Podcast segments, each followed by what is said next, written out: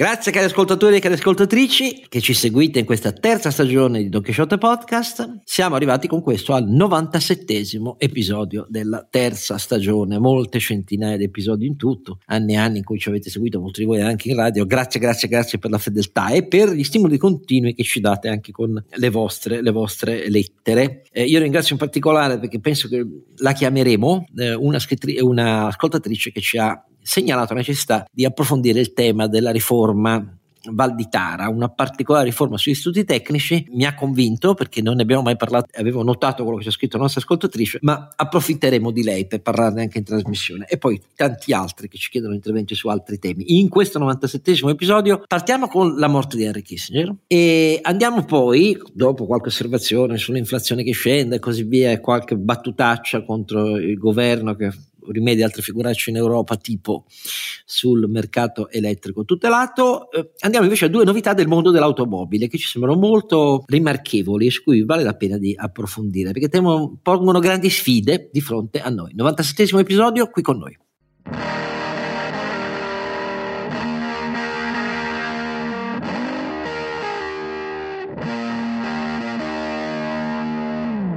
Don Chisciotte è sempre Pascal Giannino, Don Chisciotte resta, capito? Faccia caldo, faccia freddo, nevichi, si avvicini Natale Capodanno perché è un personaggio eterno della disillusione e dell'eterna illusione, che è un tema che per me potrebbe essere la sintesi davvero della mia vita, al di là della trasfigurazione che abbiamo scelto anni fa dandoci questi personaggi, di cui come capite il mio è quello su cui bisogna ridere di più, perché come è ovvio sono il fallito della compagnia, ma insieme a Don Chisciotte c'è poi Sancio Panza. Renato Cifarelli che vi ricorda donchisciottepodcast.it, il sito dove trovate le puntate, i dati, il link per la donazione. Grazie, grazie, grazie che ci aiuta a tirare avanti e, e un po' di cose. Insomma. E naturalmente l'incredibile Rondinante. Caro Roberto Carnevale Maffè.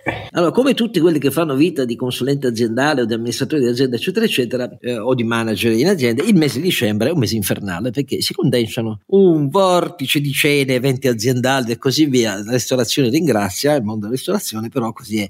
Infatti, noi stiamo facendo i, i salti mortali per inseguire dai quattro angoli dell'Italia e del pianeta, implorando praticamente col mio bacile in mano, il finto elmo che è un bacile, quello che ha in testa Don Quixote, eh, ti, ti, prego, ti, ti, tira fuori eh, nel tuo tempo isotopico ehm, e atomico, tira fuori qualche minuto per registrare con noi. Grazie, Beh, grazie. Diciamo, diciamo, che fra tutti, insomma, dicembre è abbastanza impegnativo. Ecco. Esatto, però, eh, caro Ronginante, io vorrei che tu iniziassi dicendo, e poi Renato, poi io ultimo, cosa avete pensato rispetto a tutto quello che avete letto o quello che avete pensato nella vita per decenni di questo strepitoso personaggio che ci ha lasciati a un'età incredibile, usando il cervello fino alla fine, perché è rimasto lucido. Sto parlando di Henry Kissinger. Henry Kissinger ha nella mia opinione, tra tutti i segretari di Stato americani, eh, cioè ministri degli esteri per capirci, eh, statunitensi,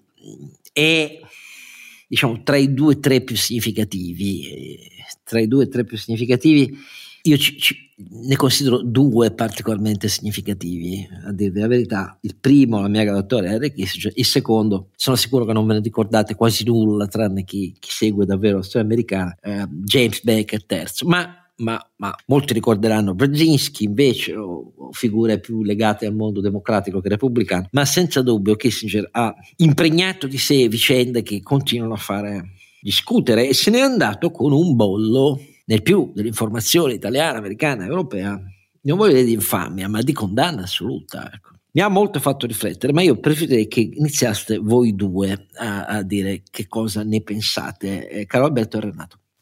Citerei lui stesso. It was a son of a bitch, but our son of a bitch.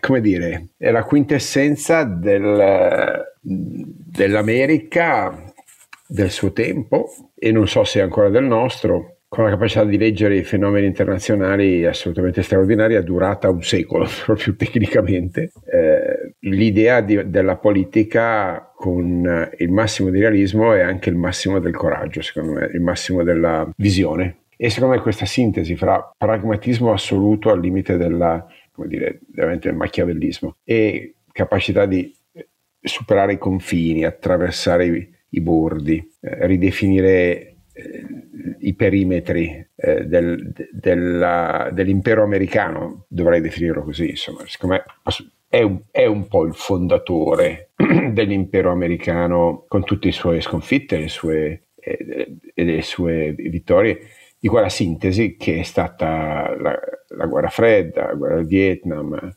l'apertura con la Cina, l'isolamento de, dell'Unione Sovietica. Insomma, uno, uno scultore della, de, de, de, della, modernità dal punto di vista politico internazionale, un, un personaggio kantiano in, in questo senso, no? ha scritto implicitamente le regole che ancora oggi influenzano, non dico definiscono, non è più il suo mondo, ma forse sta tornando un mondo più, molto più vicino al suo di quello che eh, ci eravamo illusi potessimo avere. eh, certamente un uomo che ha lasciato il segno della storia. Le critiche ingenerose e un po', secondo me, eh, anche strumentali che hanno caratterizzato molta opinione sì della sinistra eh, e, dei, e dei, eh, del politicamente corretto internazionale, compresa la sua stessa America, penso appunto al giudizio di Rolling Stones, il, la rivista che ha pubblicato una eh, un, un obituary, no? una, una, memoria dicendo Henry Kissinger, the war criminal beloved by American ruling class, finally dies. Henry Kissinger, il criminale di guerra amato dalla, dalla classe dirigente dell'America, finalmente muore. Eh, non lo so se saremo tra cent'anni a ricordare una rivista di controcultura o il contributo di Henry Kissinger. Penso la seconda. Renato, tu che, che, impressione hai? Qual è la tua sintesi di quello che facendo tutt'altro mestiere ti, ti rimane Beh, io, impresso? Io sono naturalmente un po' meno esperto di voi di politica internazionale e, e quindi probabilmente la cosa che mi colpisce di più è questo voler eh, le, le, cose che diceva Carlo Alberto le ultime cose che diceva Carlo Alberto no? cioè il buonismo applicato alla diplomazia. Il buonismo nella diplomazia non esiste, cioè la, la diplomazia è cinica per definizione, come è cinica qualsiasi trattativa. Poi naturalmente attraverso il cinismo devi trovare anche il modo perché la trattativa sia una vera trattativa, quindi offrire qualcosa alla controparte, eh, cercare di portare a casa il più possibile qualcosa per, per, la tua parte, però non è, cioè, qualsiasi trattativa non è fatta di buonismo, non, non è fatta di vogliamoci bene, soprattutto a livello internazionale. Spessissimo a livello internazionale il, sono questioni di sopravvivenza attraverso le quali, adesso non dico... Eh, mors tua vita mia, però insomma eh, è completamente diversa dal buonismo, cioè tu non vai a fare delle trattative eh, per eh, dicendo l'altro è buono. Eh, molto spesso, soprattutto poi non dimentichiamoci il periodo storico in cui Kissinger ha fatto il segretario di Stato, eh, l'avversario era un avversario comunque che ancora oggi lo vediamo in Ucraina è un avversario che cerca l'espansione attraverso, attraverso la guerra. Quindi eh, cioè, andare a fare il buono con uno che ti vuole, farti, vuole buttarti le bombe non è esattamente il massimo. E poi mi sembra che sia una persona che ha saputo vivere il suo tempo, probabilmente naturalmente, come tutte le persone che invecchiano, ha avuto qualche problema a seguire poi eh, le fasi successive, però mi sembra che abbia, eh, abbia cambiato il mondo. Cioè, se noi pensiamo all'apertura alla Cina, è quella che ha, ha cambiato il mondo non so dire poi se sarebbe stato meglio non aprire oppure e lasciarla là isolata eh, per i fatti suoi. Certo è che in quel momento storico lui ha cambiato il mondo. Eh, non sono affatto d'accordo su queste definizioni che vengono fatte di personaggi di quel genere dicendo che sono cinici e che non avevano, cioè che erano delle brutte persone, facevano il loro lavoro. Poi il, a volte fare il tuo lavoro è anche essere cattivo, eh? Lo dice uno che fa l'amministratore delegato di, di, di mestiere, quindi ahimè eh, ti tocca molto spesso. Ecco. Allora, vedete ragazzi, quanto siete anche voi del tutto involontariamente impregnati eh, dal tono dominante che eh, dagli anni 70 in poi, ma adesso anche che Kissinger è scomparso, prevale nel giudizio su Eric Kissinger. Cioè, voi avete parlato di morale. Eh. Allora, io invece amo Eric Kissinger, a parte che ho letto tutti i suoi libri divorandomeli, ma insomma mi sono appassionato lui quando ero ragazzino per tentare di capire questo singolare personaggio, che è un singolare personaggio che poi viene, eh, anche lui è un, è un esule, cioè la sua famiglia fugge, famiglia ebrea, fugge dalla Germania per capirci. Si trova in gioventù nella parte dello straniero ancora negli Stati Uniti, eh, perché è così. Queste cose hanno pesato molto, hanno pesato molto e io di fronte a tutte le vicende più controverse che continuano a pesare nel giudizio su Kissinger, cioè parliamoci chiaro, l'uscita dalla guerra del Vietnam, la guerra del Vietnam non l'ha decisa Kissinger, non l'ha decisa Nixon, la guerra del Vietnam inizia prima hm? e inizia con i tanto riveriti clamorosi personaggi della corte di Camelot di Kennedy che io invece considero una deificazione impropria, ve lo dico con grande sincerità, perché se John Kennedy fosse nel mondo di oggi sarebbe stato fatto a pezzi per tutte le storie di mafia, eh, cose non dette all'opinione pubblica. Insomma, però detto questo, il, il giudizio morale pesa su Kissinger per via del fatto che il mondo liberal voleva che gli Stati Uniti uscissero dal Vietnam con una resa incondizionata immediata e unilaterale e basta sotto Nixon. E ovviamente questo non avviene, c'è un processo lungo, lui vincerà anche un Nobel, il mondo si schiferà per questo, col processo di Parigi, però poi la, la, ritirata avviene scadenzata più lentamente con un maggior costo di vittime, ma c'era sotto un, un ragionamento politico. Poi naturalmente non parliamo poi del colpo di Stato in Cile, come è ovvio. E quindi il giudizio morale è sei un cinico schifoso. Anzi, ho letto anche in tutti questi giorni, è l'americano a cui si devono il maggior numero di vittime americane in tutta la storia americana. Ed è così, come vedete, anche voi avete detto, beh no, ma in realtà il realismo, allora questa parola, il realismo, è centrale per capire che cosa vuol dire il realismo. No, caro Alberto, Kissinger non è affatto un kantiano, no. In tutti i suoi libri ci sono alcuni principi molto chiari, è una specie di reincarnazione moderna di Edmund Burke. Edmund Burke, spietato realista, uno che scrive il, il, primo saggio in cui si espiantano i principi della rivoluzione francese additandone al mondo quelli che saranno poi gli sviluppi sanguinari, che non significa che la rivoluzione francese è tutta da buttare, però insomma la fase del terrorismo giacobino parla chiaro, è stata la prima esperienza moderna superando la durezza della guerra civile inglese per liberarsi del monarca, perché anche lì una guerra civile di anni dove la gente veniva passata a fil di spada, eh, niente da... però il terrorismo giacobino ha una radice ideologica.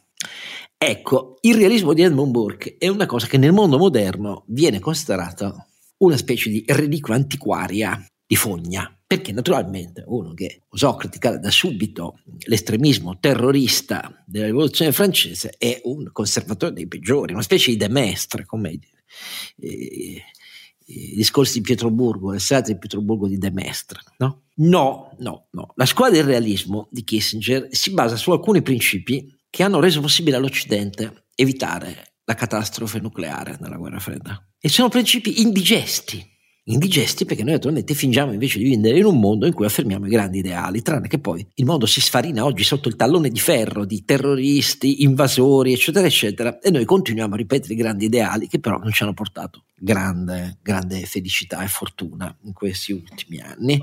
E, so, e nel nome di questi ideali, se voi kantiani, eh, naturalmente chi sfila nelle piazze eh, non condannando Hamas non ha niente a che vedere con Kant, però il problema di fondo è che Kant ha una specie di morale universale no? che prevale su tutto. No?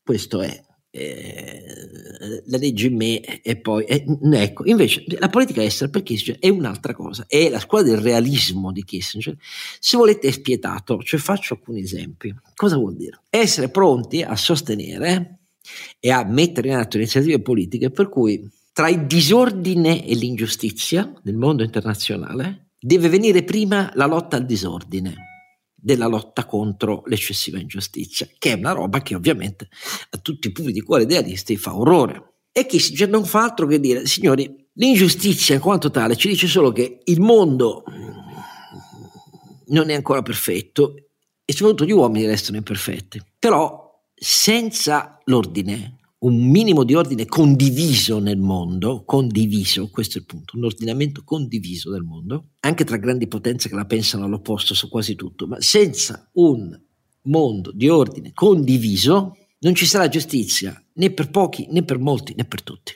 E quindi Kissinger ha sempre detto guardate che il mio mestiere, per la politica estera di una grande potenza democratica, deve perseguire prima l'ordine e poi l'estensione della giustizia. Questa roba è indigesta, però si fonda su una visione di realismo. Cosa vuol dire questo? Vuol dire che naturalmente tra più ordine e più libertà, spesso mettere ordine viene prima che estendere libertà. Anche questo è indigesto. Però noi stiamo parlando di un mondo in cui eh, il rischio era la catastrofe nucleare. Eh? E la catastrofe nucleare ha avuto negli anni 70, prima che con Kissinger si ponessero le basi, che poi raccoglie James Baker con, sotto Bush padre e, e con Reagan, ma Reagan faceva ministro del tesoro, e, e si raccoglie il fatto che l'Unione Sovietica collassa sotto il peso di una gara di riarmamento che però per vent'anni aveva guidato rispetto agli Stati Uniti, eh? questa è la verità. Senza questo realismo spietato, il conflitto sarebbe esploso. Naturalmente questo realismo spietato significa il containment spietato, come dice Carlo Alberto, i figli di puttana, sì, ma i nostri figli di puttana. Benissimo, questa storia che viene liquidata oggi come cinismo machiavellico e che dimentica che dall'altra parte c'era una scatenata guerra nucleare, oltre che un sistema oppressivo, come erano stati i sistemi oppressivi del comunismo realizzato in tutto il mondo. Eh? Ecco, a me sembra eh, una aporia logica, cioè noi ci dimentichiamo che grazie a quelli non è esploso il conflitto. Eh? Poi cosa significa ancora? Significa che eh, nello spietato realismo, che non è cinismo machiavellico, eh, è il realismo. Cinismo machiavellico è io ti frego in nome degli interessi. Lo spietato realismo implica che bisogna essere in grado da una parte di dare l'idea che di fronte a sfide militari di repressione o di terrore, tu hai una capacità seria di deterrenza, ma dall'altra parte tu devi sempre apparire in grado di dare garanzie alla controparte che c'è una soglia che se loro non superano non ti spingerà mai a, usa, a spingere il bottone per primo. Questo è lo spietato realismo. Non è il militarismo e l'utilizzo della violenza sopraffattrice dei diritti, della vita, dell'esistenza di paesi e di popoli che usano quelli che stanno dall'altra parte. Il calcolo realista è io devo stare sempre un passo avanti o comunque non un passo indietro nella gara della deterrenza, ma devo contemporaneamente essere capace di offrire garanzie che ci sia una linea chiara entro la quale io non scateno le mie forze. Questa roba ci ha salvato, cari ragazzi, e questa roba è saltata, è saltata con Putin, è saltata adesso con Hamas, e mi dispiace. Kissinger, che alcuni hanno letto ultimamente solo per il suo ultimo intervento, che ha pubblicato anche la stampa, che diceva: No, Israele sta sbagliando. Israele sta sbagliando non perché abbracciasse la ragione di Hamas, ragazzi, sono diciamo scemenza, ma per questa ragione qui Israele non è stato più in grado di dire che c'era una soglia oltre la quale ci sarebbe stata la reazione è, è completamente diverso.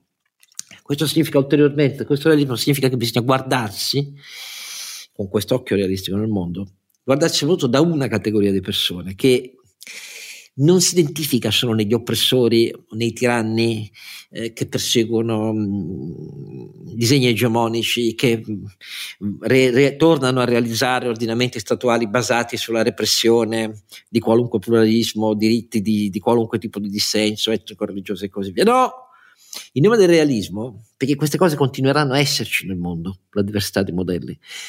Kissinger non avrebbe mai approvato una svolta teocon eh, di chi pensava di imporre il modello della democrazia eh, americana sulla punta delle baionette. È stato il peggior errore del mondo. Quella, quella, storia lì è una storia che non ha niente a che vedere con il realismo di Kissinger. E invece Kissinger dice che bisogna guardarsi non tanto e non solo, non solo, ma da chi ha opinioni così avverse a libertà e democrazia. Bisogna guardarsi innanzitutto da quelli che si danno ragioni da soli e quando lui dice così, dice anche in un sistema democratico quelli che si danno ragione da soli sono incapaci di ogni confronto, cioè i radicali populisti ed estremisti, Ecco, e quelli che negli altri paesi della scena internazionale operano così, Putin per capirci, meno i cinesi, meno i cinesi, questo che ha sempre pensato, di quelli bisogna guardarsi sopra ogni altra cosa. Intorno a loro bisogna costruire una gabbia di alleanze che dia chiaro il segnale che evolverà nel tempo di cosa non possono fare. Oltre quella soglia c'è un intervento di un'alleanza molto ampia contro di loro.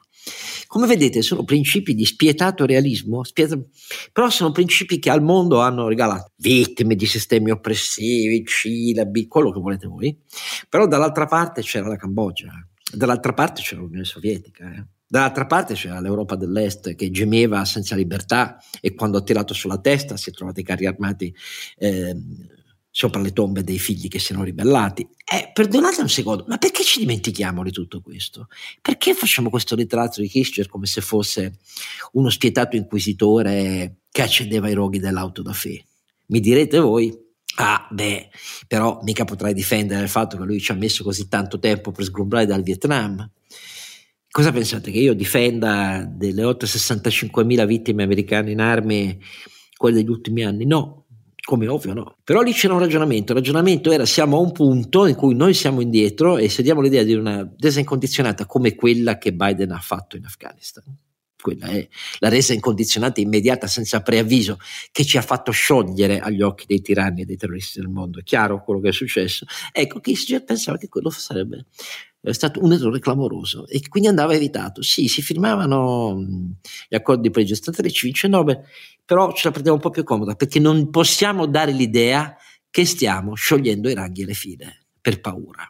Scusate, io queste cose continuerò a difenderle perché sono un liberale realista. Penso che chi vuole fare il giacobino e cambiare dall'alto eh, i sistemi, i paesi le libertà faccia disastri nella storia disastri. Anche i realisti eh, a volte devono fare schifezze, ma lo fanno perché una, hanno una visione del mondo mh, che non è fatta di prevalenza militare, ma che usa la deterrenza all'interno di un codice di segnali che vuole far condividere alla parte del mondo che non fa mistero di volerti annullare dalla carta geografica, esattamente come i terroristi eh, di Hamas fanno con Israele. Quando ho letto qualche giorno fa Giuliano Amato un'intervista che mi ha lasciato allibito, Giuliano Amato è una persona che io stimo, mm, che non significa che non lo consideri poi un disinvolto moralmente su alcuni passaggi della storia italiana, però detto questo, uno che mi dice che nel 2006 Hamas ha vinto le elezioni e poi è diventato un partito che eh, diceva che bastava che Israele riaprisse trattative serie per fare due stati eh, per due popoli e che poi è stato costretto a rimanere terrorista perché in realtà Israele e l'Occidente non hanno continuato questo dialogo, mi sono chiesto se persino Giuliano Amato dimentica quello che è Hamas davvero. Hamas vince le elezioni del 2006, 41 per 44% dei voti, si votava sia in Cisgiordania che a Gaza, contro il 41% di Fatah e siccome Fatah continua a restare tra i piedi a Gaza, prendono i dirigenti di Fatah e li buttano dai tetti delle case, li massacrano, danno l'attacco a ogni struttura civile e militare di, uh, di Fatah a Gaza. Come Amato non se lo ricorda questo. E, ecco, tutte queste dimenticanze significano la scomparsa di un'analisi critica, persino su personaggi come Kissinger e persino da incredibili personalità da cui non mi aspetterei la liquidazione in nome della morale. La morale conta, certo che conta, però nel mondo che c'era allora e nel mondo che c'è oggi, la morale che induce le piazze a riempirsi di gente in nome del fermate cose, fermate i genocidi israeliani, quelli sono impregnati di morale, morale, quelli credo di essere eticamente superiori, sono quelli che insultano tutti gli altri che non la pensano allo stesso mondo. Benissimo, mi chiedo quanto continueremo a tenere gli occhi chiusi così, perché alla fine questa è l'autodistruzione dei valori dell'Occidente, dei valori dell'Occidente. Io la penso così, scusate se sono stato lungo, ma perché eh, ho passato molto tempo della mia vita quando ero giovane a fare assemblee su tutti questi temi, quindi mi sono abbastanza specializzato nel, nello spiegare che cos'è il realismo per un liberale e che cos'è l'irrealismo di chi vuole cambiare il mondo dall'alto e costruire l'uomo nuovo e, e naturalmente tutto questo nella pace. Pace che significa chi invece usa le armi per distruggerti, eh beh, mica poi vorrà rispondergli. Ecco, questa roba qui per me è inaccettabile. Scusate, l'abbiamo fatto troppo lunga. Passiamo mm, alla discesa dell'inflazione, cari miei. Stappate le bottiglie entrambi?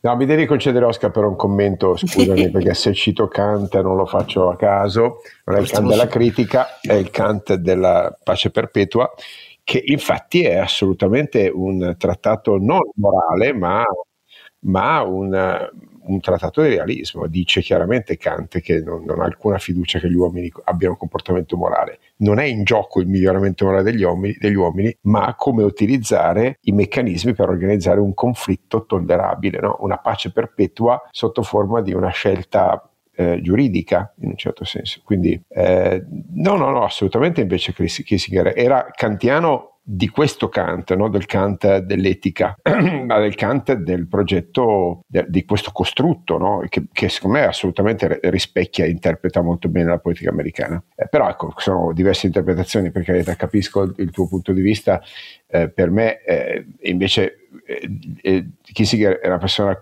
con profondo senso del, non della giustizia, eh, ma della necessità eh, sono d'accordo con te eh, su questo. Però ecco, c'era, c'era, c'era, un disegno kantiano, un disegno oh, di equilibrio. No, sì, c'è, c'è, secondo me c'è anche abbastanza a costo di cose che nella realtà a volte prezzi da pagare. Da chi ragiona solo con la morale dice no, nessun prezzo bisogna pagare. Benissimo, arrendetevi ad Hamas. Eh, esatto. Io no, ecco, cioè, per me quella non è libertà, quello è soggiacere al terrorismo, alla sopraffazione, alla violenza cosa l'Occidente ci trovi oggi come oggi, dalle università più avanzate degli Stati Uniti, alle piazze in Europa, ho visto Oxford Street piena di donne imburcate, benissimo. Cosa ci trovi? La parte eticamente superiore, che scusa quella dell'Occidente, a bearsi in queste convinzioni di fronte a quello che succede all'Ucraina, eh, in Israele, a Gaza, sui cittadini di Gaza. È saltata la tregua. Perché è saltata la tregua adesso? Che è saltata la tregua perché Hamas non ci si è più riconosciuta dentro. Hamas vuole il combattimento senza cedergli gli ostaggi. Eh, naturalmente, immagino che la parte del mondo che mi giudica uno sordido eh, strumento dell'imperialismo genocida di Israele e Stati Uniti sommati, perché questi sono i termini che si usano oramai, dirà che non è vero.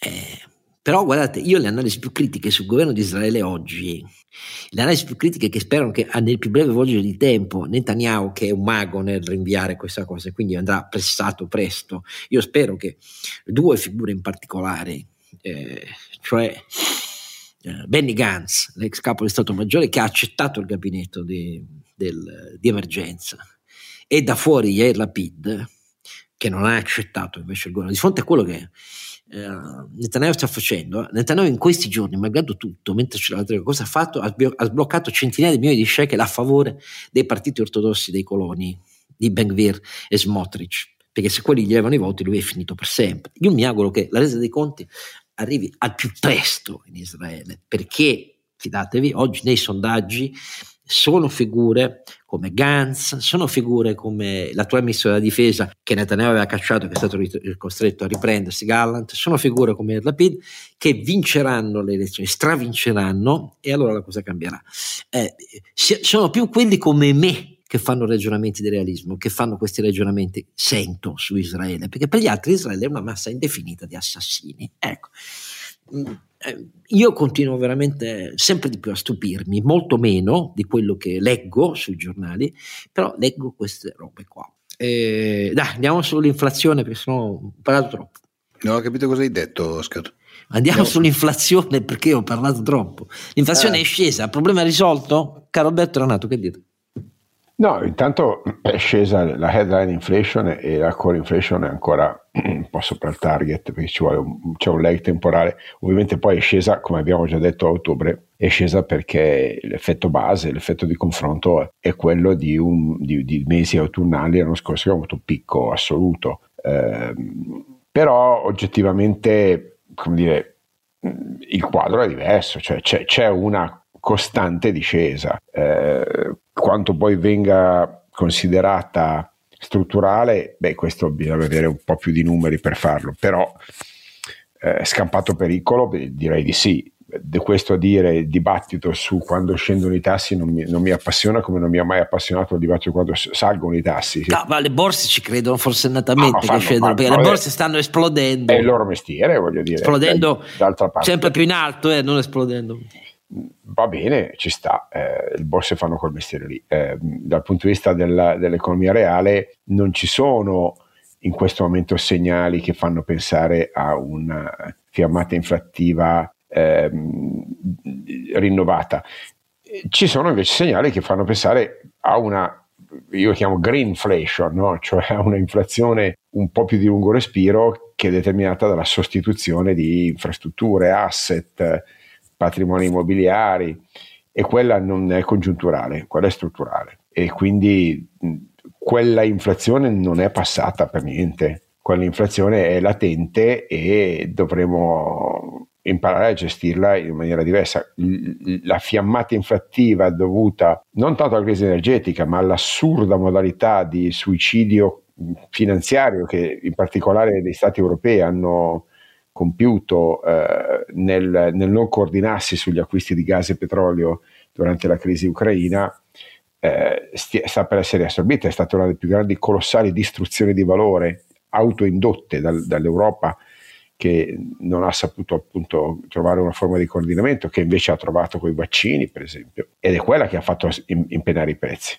Sono stati gli ordini di comprare a qualsiasi costo una fornitura di gas che eh, non, era, non, è mai mancata, non c'è stato uno shock la tua offerta, eh, era, era, un temuto shock la tua offerta. Che è, è stata la più clamorosa dimostrazione che però mi pare sia priva di, di esiti, perché ce la siamo già dimenticata, quello che hai perfettamente detto tu adesso, è la perfetta dimostrazione che neanche di fronte agli effetti dell'invasione di Putin l'Europa ha capito che doveva diventare un acquirente unico in campo energetico. No, si è scatenata la gara tra paesi che ha fatto impennare il prezzo, che eh, ci, sarebbe di che riflettere, no? No, Però la storia sarà severissima sul, sul comportamento dei, dei, politici europei di questo anno, severissima, e mi auguro che veramente vengano sbugiardati di fronte a nuove generazioni per aver distrutto centinaia di miliardi sull'altare del, del populismo. Dobbiamo dirlo, l'inflazione non è una condanna divina, non è un asteroide, l'inflazione è stupidità, è incompetenza, stupidità. sì, esatto. è incapacità, è eh, testardaggine, eh, autoreferenzialità della classe politica. Eh, e poi sono bravi sui carrelli tricolori, caro mio, questo è il punto. Beh, adesso non voglio dare colpe specifiche. No, qualcuno, però, nemmeno io, sto eh, facendo colore, però... E, e, oggi viene riassorbita quello che è stato uno shock auto, autoinflitto autoinflitto. Eh, ciò detto, è chiaro che la guerra comunque uno shock asimmetrico aveva fatto, eh, ma è stata più l'inflazione delle catene del valore eh, quella, quella, lì è stata un, anche lì un meccanismo di coordinamento che non ha funzionato perché eh, bisognava prendere provvedimenti di, anche di coordinamento che avrebbero consentito di spalmare la, la, l'effetto frusta della catena del valore. Quindi non è che quindi sono mai mancati i chip, ma se è, è, quello che noi quando facciamo gli esercizi nelle nostre classi no? Faccio, chiamiamo il beer game, no? Quegli effetti Beh, in, in alcuni settori sì, però eh, sì, sì, non c'erano ma, proprio. non c'erano proprio perché, perché erano state interrotte le produzioni in maniera no, non, non... c'è stata anche c'è stata, diciamo, c'è stata anche una mancanza di programmazione esatto, non, non esatto. dimentichiamoci che in alcuni casi eh, le aziende hanno rallentato troppo nel momento in cui c'era il covid pensando che avrebbe portato a un forte rallentamento dei mercati i piani industriali e i budget sono stati fatti molto più bassi di quanto si è poi rivelato il mercato nei suoi effetti e quindi questo ha portato naturalmente, cioè, siccome poi eh, alcune, alcune cose se riduci la capacità produttiva non è che la riavvii eh, sì, non fai lo switch eh, con l'interruttore eh, esatto. sì sì ma è, è chiarissimo e questo è, ancora una volta scusami il risultato ma questo di, poi se sono in grandissimi settori non è che mancassero i chip è che abbiamo smesso di produrli per, per, sei mesi e quindi questo ha creato un problema. Non è che mancassero il, i, eh, i trasporti. Cioè alla fine è stato un, un meccanismo di coordinamento, no, non c'è stato uno shock di carenza, è stato uno shock di programmazione, di pianificazione e di coordinamento. E lo è stato lato supply chain e quello era reale, infatti non posso dare la colpa a nessuno, diciamo il mondo non aveva imparato a coordinarsi di fronte a, a catene del valore che erano date per, come dire, scontate. Invece la cosa drammatica è stata la, la, crisi, la crisi energetica che si è aggiunta a quella, quindi se vogliamo una convergenza astrale negativa. Però oggi l'inflazione sparisce, ehm, non, scusate, non perché eh, sono stati alzati i tassi di interesse. No, eh, sparisce perché semplicemente si è riassorbita quello shock di, di coordinamento perché la, da una parte la diversificazione delle fonti energetiche eh, che ripeto non sono mai mancate, se mancasse non manca neanche anche il carbone volendo dire, quindi non c'era nessuna ragione per, fare, per avere quei prezzi del gas, nessunissima ragione industriale. Eh, c'è stata una ragione industriale per non avere i chip o qualche pezzo di, di, di, um, di frumento o di, o, o grano, ma eh, industriale e militare, ma non tale da giustificare tutto questo. No? Quindi il mondo dovrebbe imparare da questa lezione, non tanto a pensare che questo tipo di inflazione si cura con i tassi, ma questo lo, tipo sa, di lo sai però che adesso bisognerà, dal punto di vista teorico, bisogna aspettare qualche annetto prima che ci sia, diciamo così, una considerevole formazione di studi sì, sì, sì. dati granulari alla mano perché faccia capire qual è stato l'impatto nell'abbassamento eh, dell'inflazione della politica paper. monetaria rispetto a invece andamento di settori e input di produzione. Questo è un classico tema su cui adesso la ricerca economica, eh, teorica e diversi modelli partiranno e, e vedremo quale sarà, quale sarà l'esito. Perché come sempre poi si, si impara, ogni crisi si impara sempre qualcosa di nuovo che bisogna poi tentare di non dimenticarsi.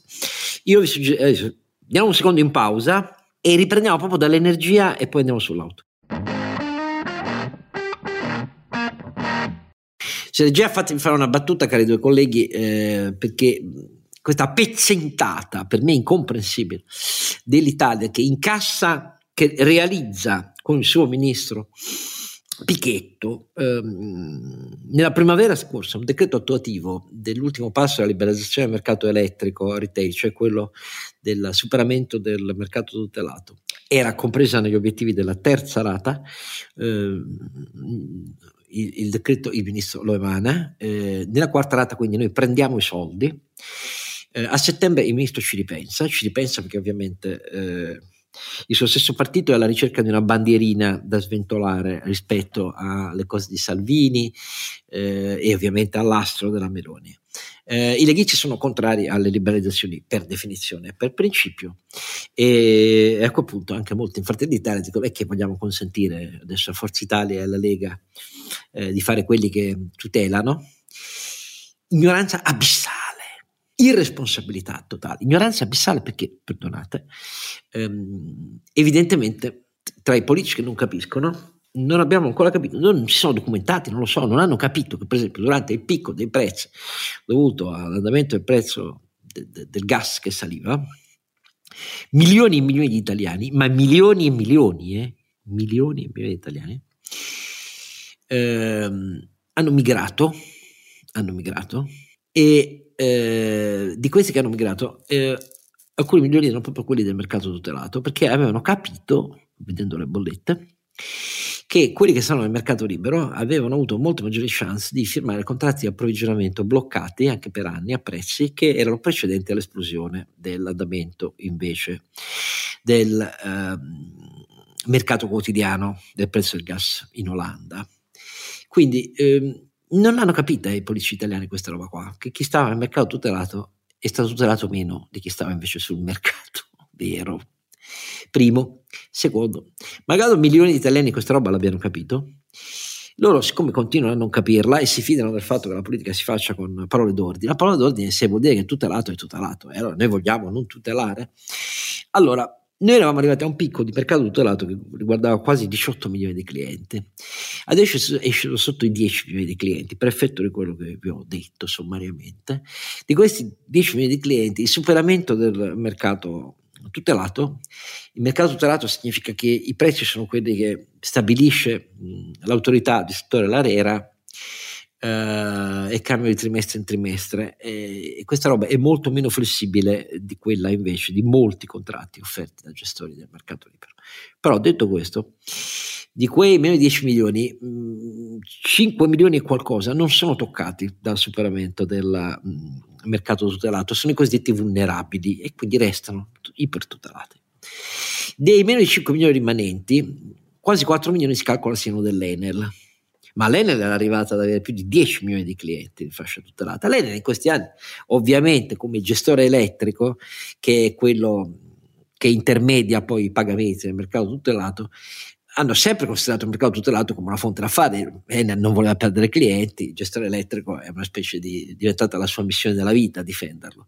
Però quello che siamo fatti un po' di conti, ho sentito un po' di esperti, adesso quei 3 milioni e rotti, quasi 4 che restano di clienti, per un'azienda come l'Enel che cassa miliardi, fattura miliardi, stiamo parlando di qualche centinaio di milioni, mi rifiuto di credere che sia l'Enel che ancora a dettare eh, nelle orecchie di Meloni Fitto, eccetera, eccetera, lasciatemi quei milioni di clienti, rendete loro impossibile di migrare. Non ci credo. È ignoranza, questo è il punto. È ignoranza ed è un'ignoranza irresponsabile perché a Bruxelles le reazioni sono siete dei pezzenti. Cioè, avete fatto il decreto, il vostro ministro ha cambiato idea, il vostro governo ha cambiato idea, vi abbiamo dato i soldi, adesso ci dite fateci il favore di sei mesi in più. Figure da pezzetti. Ecco perché l'Italia, Roma, con tutti i suoi difetti e i suoi demeriti, becca 17 voti poi eh, quando si, si candida all'Expo. Perché facciamo la figura dei i tre cartari, quelli che una volta c'erano di fronte alle stazioni per fottere gli imbecilli. Ecco, e pensiamo noi di fare così con gli altri. Perdonate, eh, sono stato zitto, ma invece sul fronte dell'auto due grandi novità. La prima viene da questo personaggio singolare che è Elon Musk. E qual è questa grande novità, caro Alberto? Ma novità, quattro anni di ritardo per lanciare un oggetto surreale, non so come chiamarlo, sembra una, una disegnato sotto LSD. Sì, però posso da dire bambino, da un bambino di 5 anni. Sì, diciamo LSD. di cosa si tratta. Sì, il pick up elettrico, il Cybertruck o il Cyber esatto. Beast nella sua esatto. versione più potente, con tre anni e mezzo di pieno di angoli dietri che fanno paura. Sì però posso dire coraggioso beh, perché poi a me, piac- no, a me piacciono beh, quelli da, che scompongono allora, dal punto di vista produttivo è evidente che con un, ah beh, certo. eh, semplice, con, con, un semplice taglio laser di lamiera lo produci, insomma. Sì, sì. Cioè, non, non, hai bisogno Ma qual è questa grande sfida? C'è pure l'enorme ritardo, quindi... No, la grande sfida è aver aperto una categoria nuova alla mobilità elettrica, che poi è stata in realtà imitata anche da altri, però insomma, però quello che fa Tesla fa, standard e aver trasformato quindi il veicolo elettrico da un veicolo di utilità, no? di praticità a qualcosa di esagerato, di, di molto tipicamente americano, perché questo, questo, è un prodotto che ovviamente fa il verso dell'America che infatti si è ben promurata di prenotarselo in, in centinaia di migliaia di copie, perché è un, un'esibizione assurda di potenza, di velocità, di accelerazione la promozione. Diciamo che probabilmente nella, nelle nostre strettoie di città medievali italiane non è esattamente il veicolo no no no, no è, è, è, è, un come, è, un po' come quelli che andavano in giro con l'hammer in centro a Milano eh. è uno hammer, uno hammer eh, elettrico fondamentalmente. Ma di là di questo oltre ad essere comunque dal punto di vista tecnologico della sintesi che c'è dietro dell'avere di fatto, aver fatto un over engineering dopo la presentazione di tre anni fa quattro anni fa che fu, fu una debacle debacle perché la promessa di, una, di un uh, veicolo di fatto bulletproof uh, fu, fu infranta da, da, un sasso sul vetro. Da un sasso sul vetro, una scena ehm, veramente incredibile. Qui invece Tesla che ovviamente ri- rispetto a saper fare macchine forse sembrava una scena di Monty Python cioè sì. Però ecco non escludo Beh, su quello però c'è una vecchia cioè c'è una lunghissima tradizione nell'informatica eh, di schermate, sì, sì, vero, di vero. programmi che si bloccano durante la presentazione. Quindi. Comunque, vabbè.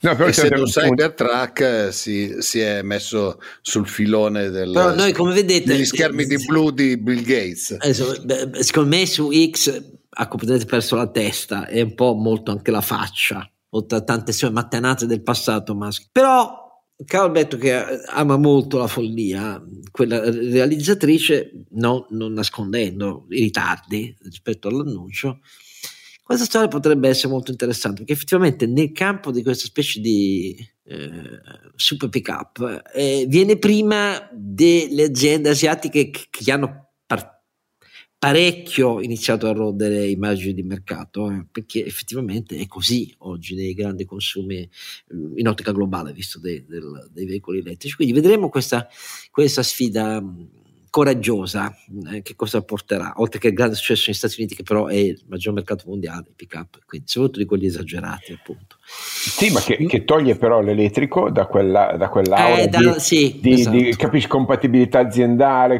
buonismo. È, è, un, è, posso dire, è un'auto alla Kissinger perché alla fine usa la tecnologia eh, nata per la tolleranza in una maniera talmente esagerata, quindi è l'antitesi del concetto sì, di sì, politicamente sì. corretto. Cioè, in questo senso mi piace. Solo uno come Musk poteva riuscire Esattamente, mi piace perché... Sia pure elettrica, insomma. Sì, sì, è, è, accidentalmente elettrica, per tutto il resto è profondamente americana e quindi è un'affermazione di nuovo, di, eh, non so come dire, di... Insomma, di come dire, caro Midwest, piantiamola lì col credere che l'elettrico sia solo per i fighetti della California. Voi che siete, votate sanamente per Trump, questa è la vostra scelta, cioè, più o meno, ecco, detto questo. Però questa roba può rischiare no, di funzionare Bisogna molto. guardare se fra gli accessori c'è il portafucile, se c'è il portafucile no. potrebbe essere la macchina adatta non mi meraviglierei che ci fosse l'America profonda insomma. un piccolo lanciatore però detto tutto questo invece andiamo a un altro aspetto serio nella disattenzione tranne che le testate che seguono il settore automotive in maniera specialistica aumenta anche solo 24 ore però i giornali messi italiani hanno abbastanza snobbato il fatto che in, il giorno prima dell'inizio della COP28 eh, l'associazione europea di tutti i produttori di autoveicoli, tutti quelli che li producono in Europa, eh, comprese le case straniere, e che è presieduta da De Meo, amministratore delegato italiano, amministratore delegato di Renault, di cui noi abbiamo grande stima, e, e che è stato anche confermato per il suo secondo mandato proprio l'altro ieri alla guida dell'Associazione Europea uh, dei costruttori di auto, ha lanciato un manifesto in cinque punti molto chiaro che per come lo intendo io, un manifesto non rivolto alla morente Commissione europea, sì, anche poi ovviamente l'occasione era la COP28, però è rivolto soprattutto alla nuova Commissione europea che nascerà dopo questo voto europeo. Il sondaggio che è uscito oggi in Francia dice che il gruppo europeo, che diventa il terzo gruppo dopo popolari e socialisti, eh, rischiano di probabilità di essere quello sommato, oh, composto e sommato da uh, Salvini, Le Pen alternative con Fur Deutschland ehm, e altri tagliagole di mezza Europa. Ah. Orrore, però. Cosa dice in questi cinque punti questo, questo manifesto? Non fate parlare solo me perché ho parlato troppo. Beh, intanto il manifesto è il segnale che l'Associazione Europea di Costruttori non ha rinunciato a fare, come dire, policy recommendation. Esatto. Perché, a fare l'associazione. Esatto. No, eh, no, ma a richiamare la realtà, una realtà di cui molti preferirebbero non parlare. Il primo punto è, cari politici, non potete fare solo il Green Deal, dovete fare un industrial deal.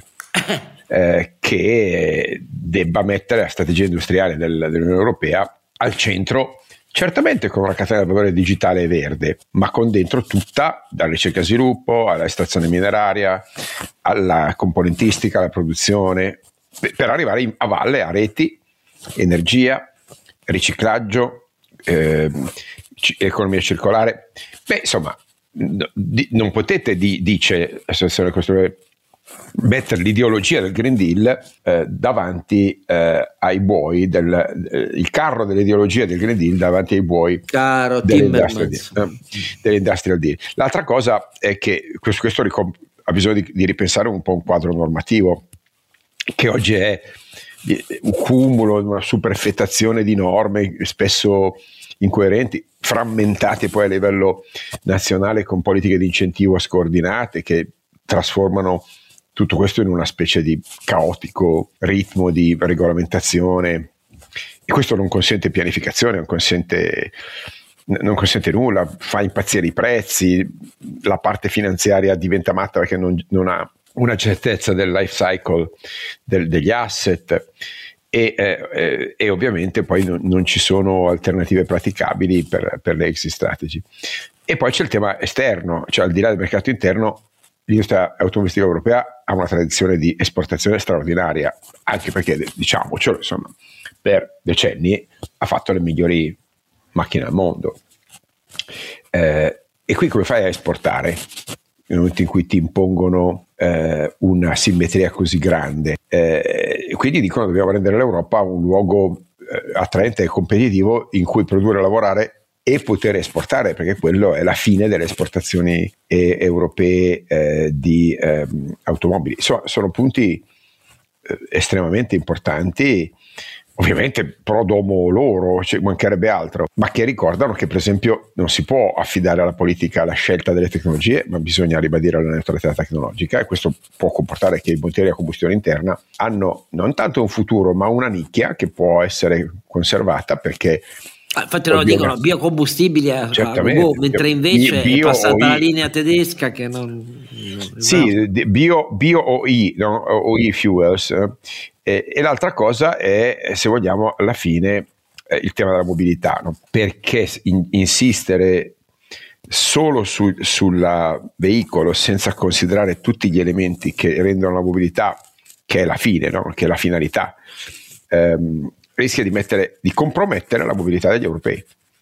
Eh, e quindi alla fine di abbattere la produttività di, di innescare un meccanismo vizioso in cui eh, il costo della mobilità sale, il, le, le, opzioni di mobilità si riducono. Ora, secondo me lì è questo punto più debole perché ovviamente loro pensano da produttori, in realtà dovresti pensarla, poi adesso sembra come lo, fa, come lo fanno altri attori, non voglio dire i nomi che poi è, è antipatico, visto che come sai Oscar sono temi che riguardano anche la mia attività di ricerca. Eh, ma altri che hanno già deciso che vogliono diventare mobility companies, che come dire, incidentalmente producono automobili, ma lo fanno con un'ottica di servizio. Quello è il punto più debole, secondo me, dell'appello europeo, che è nettamente indietro. Tra quelli più avanti, però c'è proprio Renault. Renault certamente, e qui c'è Luca, che ha fatto un lavoro straordinario di ripensamento di Renault in termini di mobilità sostenibile e mobilità accessibile. Ricordo che con la Dacia o Dacia, che dir si voglia, rimane l'unico produttore europeo veramente low cost e, e, e sta avendo grande successo perché una, una, la Skoda di Volkswagen invece ha voluto fare un po' come dire la rana dalla bocca larga no? adottando in realtà cose premium e quindi perdendo un po' l'identità di, di eh, e, anche il livello di prezzo eh, eh, ovviamente poi per carità macchina che giustifica assolutamente sì, il prezzo sì, che sì, costa eh. però alla fine costa cara costa, costa più cara beh, beh, certo che se usi la base dell'Audi diventa eh, difficile cioè, farla diventare low cost insomma. certo è una macchina certamente affidabilissima ma, eh, ma, ma, ma, non costa due lire. E, e Renault, secondo me, le ha, le ha azzeccate tutte. Eh, lui le ha azzeccate tutte, le ha azzeccate dal punto di vista del modello dei servizi, modello del, dei financial services e della gamma prodotti, de, dell'elettrificazione. Devo dire, in questo momento Renault è il costruttore europeo che mi convince di più in termini di come dire, portafoglio di opzioni strategiche. L'ultimo punto però della situazione è un po' debole. Eh, ma sai, io l'ho letto però, caro Alberto, molto su questa caccia all'auto, eh, soprattutto nei grandi centri urbani. Garantire la mobilità può anche voler dire garantire dei servizi, però non si può comunque immaginare che tutti eh, possano muoversi con la metropolitana o con i mezzi pubblici, insomma, cioè il trasporto punto a punto c'è sempre stato e ci sarà probabilmente sempre e quindi io l'ho letta più in quel diciamo cioè la mia chiave di lettura è un po' più quella che non che non sì, altro. chiedono la fine della criminalizzazione dell'auto come oggetto vero, sì, però, ripeto, però è una lettura un po' difensiva, no? è, è, una, come dire, un'escusazio non petita, secondo me, qui nessuno vuole eliminare le automobili. Il problema... Beh, insomma... Eh, sì, a parte i fanatici, per carità, no? Mi, il, pro- il problema che è che l'automobile ne, nella città in cui tu vivi si stia facendo di tutto non per eliminarla ma per renderne quasi impossibile l'uso insomma. Beh, beh, però alcune città hanno problemi di spazio e di traffico dove il tema non è l'automobile ma l'uso privato dell'automobile con tassi di mobilità sul tempo che non superano il 9% cioè e con un, passeggeri medi per automobile che non arrivano a 1,5 ovviamente Beh, non, poi non che il modello debba essere diverso, siamo tutti d'accordo. Eh, appunto, qui, purtroppo i numeri quali sono. Però, quindi... sai, cioè, cioè io, io, ho una mia view per il futuro de, dei, dei, dei grandi centri urbani, però potrebbe anche essere sbagliata. Mi fido più della tua, che sei più bravo di me. No, però è un manifesto che non è stato commentato a sufficienza. Ancora una volta, grande disattenzione della politica europea su questo punto, mm, mm francamente imbarazzante. Um, l'industria automobilistica europea è uno dei dei fiori all'occhiello del continente, non, cioè non stiamo parlando di una cosa di, di, di nicchia, e vederla dire, scivolare verso non dico l'irrilevanza, ma la marginalizzazione eh, eh, sepolta da una sequenza di regolamentazioni un po' schizofreniche, dove appunto manca un industrial deal, penso che il primo punto sia più corretto. Non puoi fare il Green Deal e non fare l'industrial deal, perché se no fai, fai, se no fai fanatismo. È una follia che costerà carissima all'industria. Va bene, io volevo concludere eh, citandovi, ehm, sperando che vi smuovano, perché ormai di Ucraina non si parla più.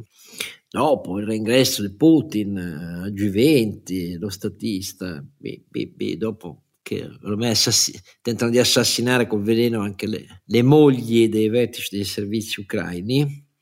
E quando oramai è evidente che insomma, l'Ucraina inizierà un problema serio, è rispuntato una delle figure più inquietanti intorno a Putin, che è una delle figure che lo, lo ha spinto più alle cose più estreme in questi anni, uno che si chiama Vladislav Surkov, che, ehm, che sta dietro ciò che ha convinto Putin anche a, a, all'invasione direttamente in Ucraina, perché aveva dedicato molte sue attenzioni scritte a questo tema, cioè al ritorno della Russia, russi, bielorussi, ucraini, cioè la triade della grande Rus. E questo Surkov, vi voglio leggere cosa ha detto. L'anno prossimo lo Stato ucrainico, lo Stato ucraino sarà in disfacimento, non ci saranno negoziati, nessuna Minsk 3. Ormai non vogliamo negoziare. Cosa c'è più da negoziare? Gli ucraini cominciano ad essere delusi dai loro stregoni occidentali. Chi li aiuterà? Biden mummificato vivo? Noi abbiamo rimpinguato, rimpinguato i nostri arsenali grazie a paesi che hanno compreso la missione che il presidente Putin ha dato alla Russia. Il sottinteso è Teheran, Corea del Nord, eccetera, eccetera, eccetera. Questo è il linguaggio che oggi parla Mosca. Immagino che sia un linguaggio di fronte a cui le anime belle che abbondano sempre di più dicono avete visto, tanto con Putin finirete per trattare, bisogna farlo fin dall'inizio, che significa che l'Ucraina è finita. Rifletteteci cari ascoltatori, rifletteteci. Sì sì, facciamo vincere Hamas, cancelliamo Israele dalla faccia della terra e cancelliamo l'Ucraina dalla faccia della terra. E voi sarete tutti convinti, anime belle, di aver servito eh, con, per una causa giusta, contro l'umiliazione dei miserabili al servizio di chissà quale cosa imperialista, perché poi sono stati la Nato e gli Stati Uniti a invadere il territorio russo. No, vabbè. Finiamo così, lentamente nell'irrilevanza. Grazie a tutti, grazie ai miei due compari, grazie a tutti voi e appuntamento al 98 episodio. Don Chisciotte è un podcast autoprodotto da Oscar Giannino, Carlo Alberto Carnevale Maffè e Renato Cifarelli in collaborazione con mdeaudio.com. Per la pubblicità scrivete a info at donchisciottepodcast.it. La sigla e le musiche originali sono incise dalla famiglia Bonfiglio, l'autore è Michele Novaro. La copertina è di Simone Angelo Ferri e non ci sono autori perché andiamo rigorosamente a braccio, mentre le uscite sono regolari nella loro irregolarità.